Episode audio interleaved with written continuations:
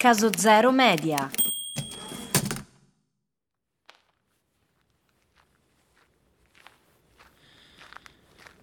A Londra fa sempre freddo. E qui vicino al Tamigi ancora di più. Mi sistemo il cappello, tiro sul bavero. Il mantello struscia per quelle luride strade. Oggi non c'è nessuno? Sono tutte in casa? Stasera non escono? Hanno tutte i soldi per un letto? Non è possibile. Quelle non fanno che buttare tutto quello che guadagnano nel brandy. E giù, nelle loro gole, pure il gin. E ancora tutto d'un fiato via con la vodka. Eppure, fuori dai pub, marinai, ebrei, barbieri, conciatori, ma di loro nessuna. Stasera non bevono. Forse è il caso di tornare a casa. Anche se stavolta voglio di più. Anche se stavolta non mi basterà uccidere. Una voce da una staccionata. Mary è bella e sa di esserlo. Lo sa, perché glielo dicono tutti. Per i suoi capelli lunghi e sempre profumati, i suoi occhi celesti che ti inchiodano, la pelle liscia, morbida, da bacio. Mary è bella e lei sa di esserlo. Lo sa perché glielo dicono tutti. Nonostante non sia inglese, ma irlandese, per strada non esiste uomo che non la desideri. Lei ha 25 anni e di così giovani per strada se ne vedono poche.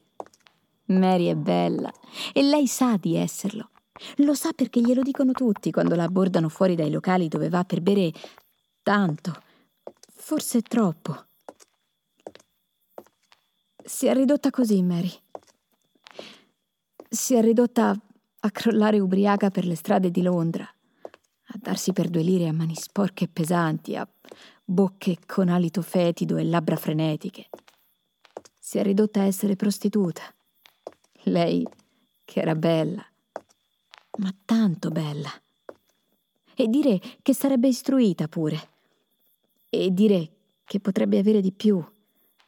Ma non ha lavoro, non ha soldi. E il suo magnaccia McCarthy, che poi è anche il suo affittuario, glielo dice sempre. Se non mi paghi i casi sono due, o te ne vai o torni a prostituirti. Tre mesi che non pagava. E così ha fatto. Ha dovuto farlo. È tornata sulla strada, non aveva scelta. Tornata, sì, perché per un attimo, giusto un attimo, era riuscita a staccarsi da quel destino infame. Mary è bella e lei sa di esserlo.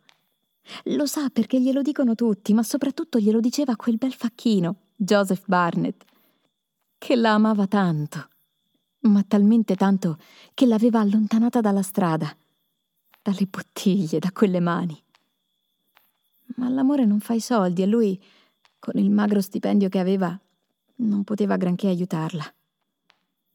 E così è dovuta tornare da quegli uomini soli, da quei mariti infedeli.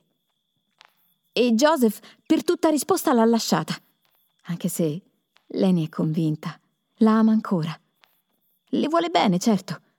Tutti i giorni o quasi passa a trovarla per sapere come sta e allora vuoi che prima o poi non si rimettano insieme? Mi chiama. Eccola. Allora ci siete. Mi avvicino. Puzza di alcol e di altra roba poco buona, come tutte le altre, ma questa forse è quasi peggio. Io le chiedo se ci sta. Lei ci sta. Afferro il coltello. Mi fermo. Una donna dietro di noi che passa. Ci guarda e se ne va. Se ne va. La poveraccia mi volta le spalle. Sorridendo mi dice, seguimi. Invita a me. Invita la morte.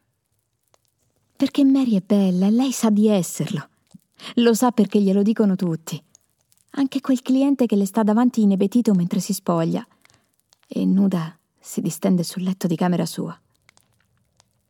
Lo ha fatto lentamente, dolcemente, cantando Dolci Violette, una canzone della sua terra, straziante, come lo era diventata la sua vita. Gli ha chiesto di accendere il fuoco del camino perché fuori fa freddo, piove e lei ha anche un pezzo della finestra rotto e le tende davanti non bastano a fermare il gelo londinese di novembre e della tarda notte ormai primo mattino. Lui è fermo, con uno sguardo che pare triste. Si è tolto solo soprabito e cappello. Mary è bella e lei sa di esserlo. Lo sa perché glielo dicono tutti e lo sa perché vede l'effetto che fa. Il cliente prende i vestiti di Maria, Maria Harvey, la ragazza con cui per poco aveva condiviso la stanza obbligata dal magnaccia per avere qualche soldo di affitto da quella camera, ma che da poco era andata via, ma che da poco aveva trovato altro alloggio, ma che da poco era altrove. Li getta nel calore del camino, dice che la sola candela non basta a illuminare simile bellezza e lui vuole vedere. Prova tenerezza per quell'uomo che sembra quasi un verginello. Si volta verso il fuoco e si rigira. Le pare con qualcosa in mano, ma non vede molto, lo aspetta. Ha pagato bene. Ha pagato tanto. Poi non è nemmeno brutto. Le va pure. Lui si distende sopra di lei tutto vestito. Le viene da sorridere. Mi sa che questo è un imbranato. Vorrà dire che ci penserà lei. C'è tutto il tempo. Mary è bella e lei sa di esserlo. Lo sa perché glielo dicono tutti.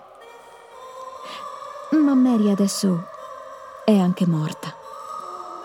E lo sa perché quell'oggetto che aveva in mano quando si è girato è un coltello. E glielo ha infilato di netto nell'addome. Mary sta morendo. E sa anche chi la sta uccidendo perché da mesi intorno a Whitechapel non si fa che parlare d'altro. Non si fa che parlare di quell'uomo che adesso le sta sopra e di quelle vittime uccise. Alcune le conosceva pure.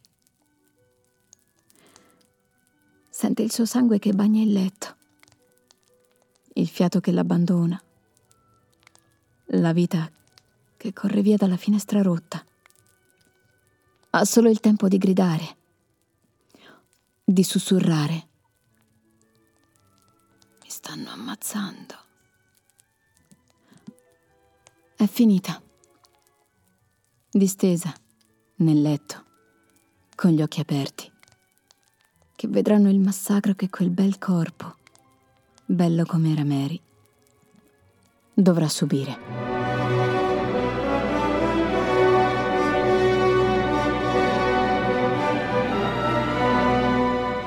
Mostri lupi mannari, orchi, serial killer.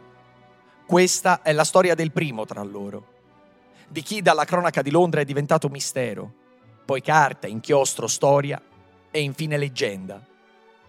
Io sono Eugenio Nocciolini e questa è la storia del primo fra i serial killer moderni. È la storia dell'assassino di Whitechapel, dello squartatore di Londra o, più semplicemente, questa è la storia di Jack.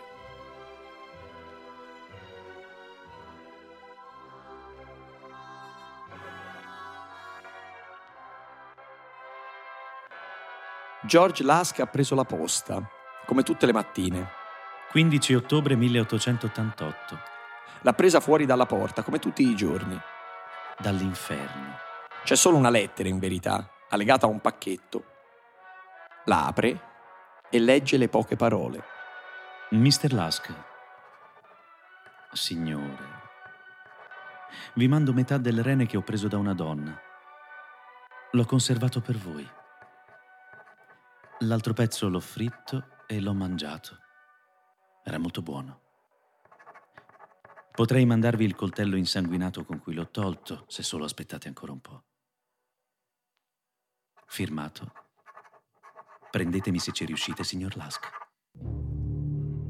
George Lusk, oltre a essere un impresario edile, è anche a capo del comitato di vigilanza che aveva costituito lui con alcuni commercianti dell'East End, disposti a dare premi in denaro a chiunque avrebbe dato informazioni utili per riuscire a trovare questo maledetto assassino, questo Jack, e porre fine a quelle continue tragedie che stavano mettendo a serio rischio anche le loro attività nel quartiere. Ed ecco un'informazione, Mr. Lusk. Ed ecco pure in allegato il dono. Già, perché dentro il pacchetto c'è un pezzetto di rene che lo stesso Lasky il 16 ottobre consegna subito alla polizia. Per alcuni altro non è che una beffa di uno studente di medicina, avendo libero accesso agli organi di cadaveri presenti per autopsie. Per altri è l'opera di un mitomane che ha preso un rene magari di un cane. Per altri invece è proprio di Jack. Il rene appartiene a una persona che fuma, come faceva la vittima, Catherine Eddowes. E come la Eddowes, anche questo rene ha la stessa malattia di Bright e dei 7 cm di lunghezza di una normale arteria renale, 5 erano rimasti nel corpo della vittima e altri parevano essere proprio nel pacchetto recapitato all'ASC. Per la scienza forense dell'epoca, tanto basta per dire che quel pezzo di rene sia proprio di Catherine Eddowes, la penultima vittima di Jack. Sembra una conclusione, il messaggio d'addio di un assassino che ha finito i suoi crimini e infatti ottobre passa tutto. Passa un mese. Un mese che sa veramente di saluto alla stampa e invece arriva l'8 novembre. Arriva la segnalazione di Thomas Boyer, Indian Harry, che bussando alla porta di Mary per chiederle gli affitti arretrati, scopre l'ultimo delitto di Jack. Ed è lì al numero 13 di Miller's Court, nel quartiere di Whitechapel, che arriva, Scotland Yard, arriva il detective Aberline davanti alla camera di Mary J. Kelly, davanti al suo corpo, davanti a ciò che resta di lei, che non è più un essere umano, non è più neanche un corpo, è solo carne, sangue, ossa e organi, e neanche tutti.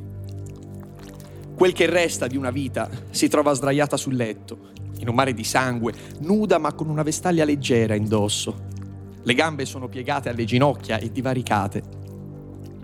La mano destra è lungo il fianco, mentre la sinistra è nello stomaco, esattamente dentro lo stomaco, completamente squarciato.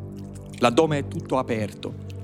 I seni e il fegato sono stati appoggiati sulla sponda del letto, le viscere ammonticchiate sul comodino, numerose coltellate sui genitali, sulle gambe, sulle braccia, fino a far vedere le ossa.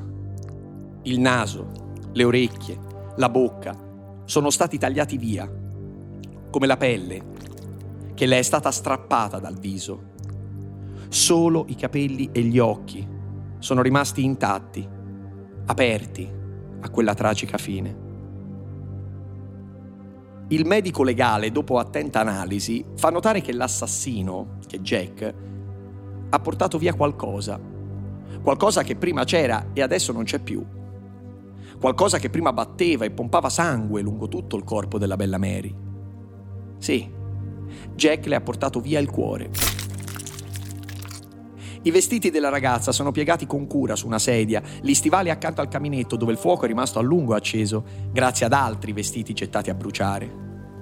Il letto è un mare di sangue, e questo, per gli investigatori, denota un particolare. Tutto è avvenuto là sopra.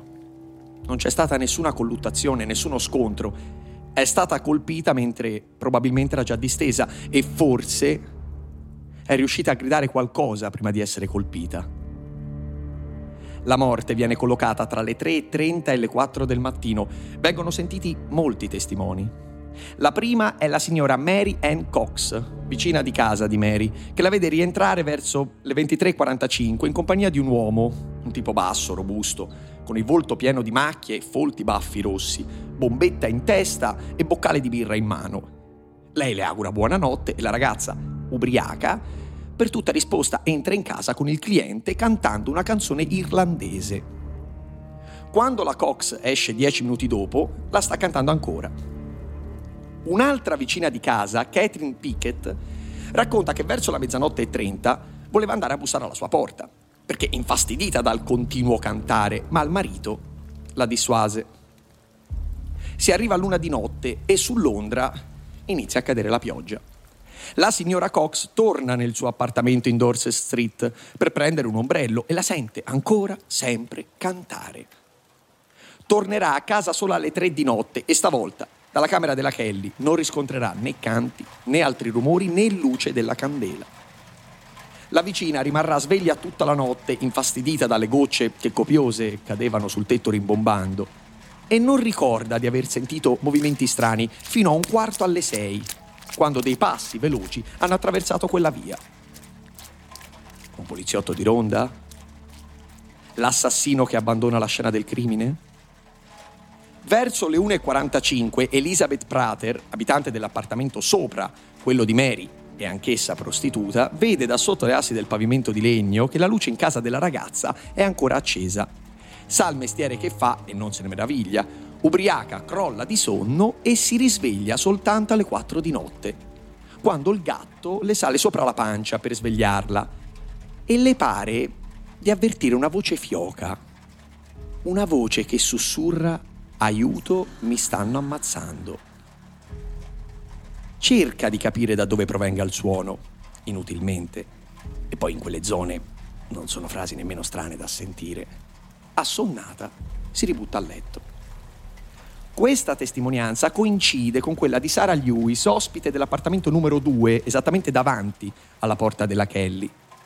Giunge verso le 2.30 a casa e davanti all'ingresso di casa di Mary vede un uomo robusto, ma non troppo alto, che ha un cappello nero in testa e che se ne sta lì come ad aspettare qualcuno. Entra in casa, va a dormire, ma per la pioggia battente riesce poco. E un'ora dopo, o giù di lì, le pare di sentire una voce che dice aiuto, mi stanno ammazzando. La sente anche lei. Una testimonianza importante, che arriverà qualche giorno dopo, è quella di George Hutchinson, amico da circa quattro anni di Mary, in sintesi, intorno alle due, lo vede per strada. Si avvicina e gli chiede uno spicciolo. George però è disoccupato e non può proprio aiutarla. Sconsolata continua a camminare per la via e poco più avanti incontra un uomo ben vestito. Si parlano per un po'.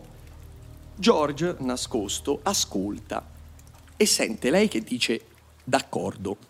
E l'uomo, per tutta risposta, tu andrai proprio bene per quello che ti ho detto.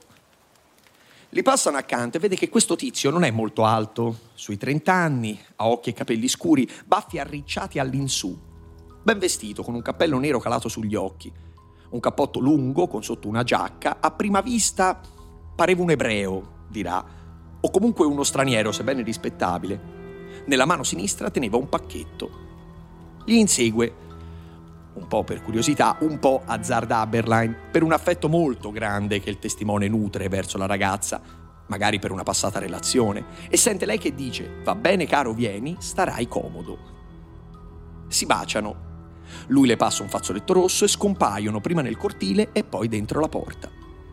Attende ben 45 minuti davanti a essa, forse per eccessiva gelosia, continuando a seguire il pensiero di Aberline, Qui probabilmente sarà visto da Sarah Lewis, mentre entra nel proprio appartamento al numero 2 e qui fino alle 3 resterà finché, non accadendo niente di significativo, sconsolato, se ne dovrà andare via. Poco dopo arriverà la Cox, che invece qui non vedrà nessuno. Come se ne andrà via forse verso le 5.45 Jack, e anche lui non sarà visto da nessuno, e stavolta se ne andrà via per sempre.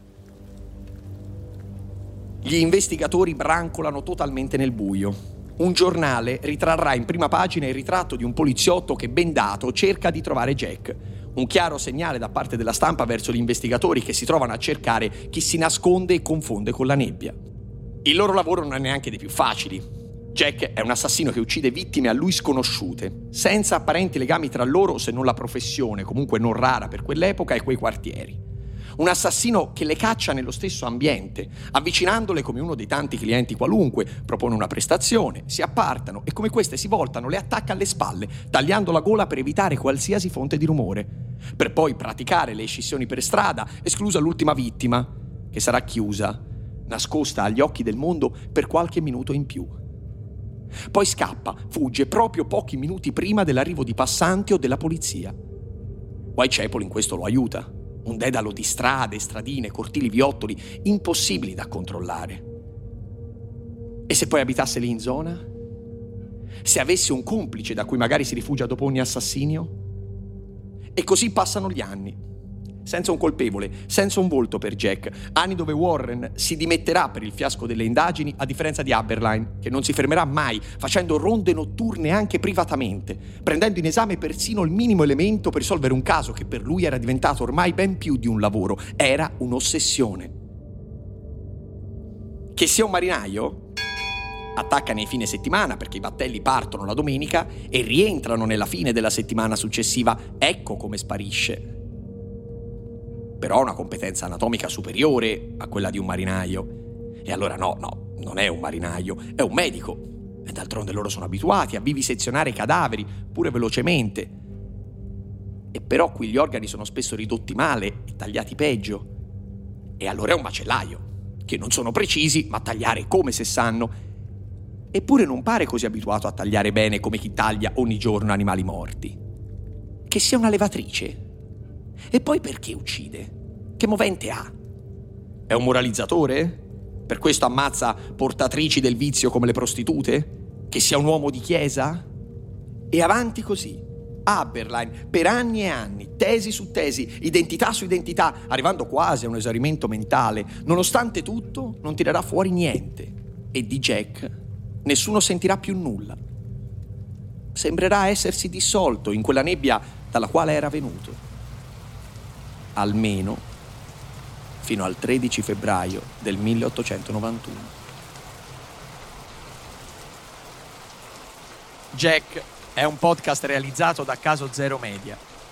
Testi e voce Eugenio Nocciolini. Sound design Andrea Casagni. Supervisione artistica Edoardo Orlandi. La cover è del maestro Giuseppe Di Bernardo. Jack è Gabriele Giaffreda. Mary è Elena Miranda. Ringraziandovi per l'ascolto, vi invitiamo a seguire tutte le nostre novità sulla pagina Instagram di Caso Zero Media.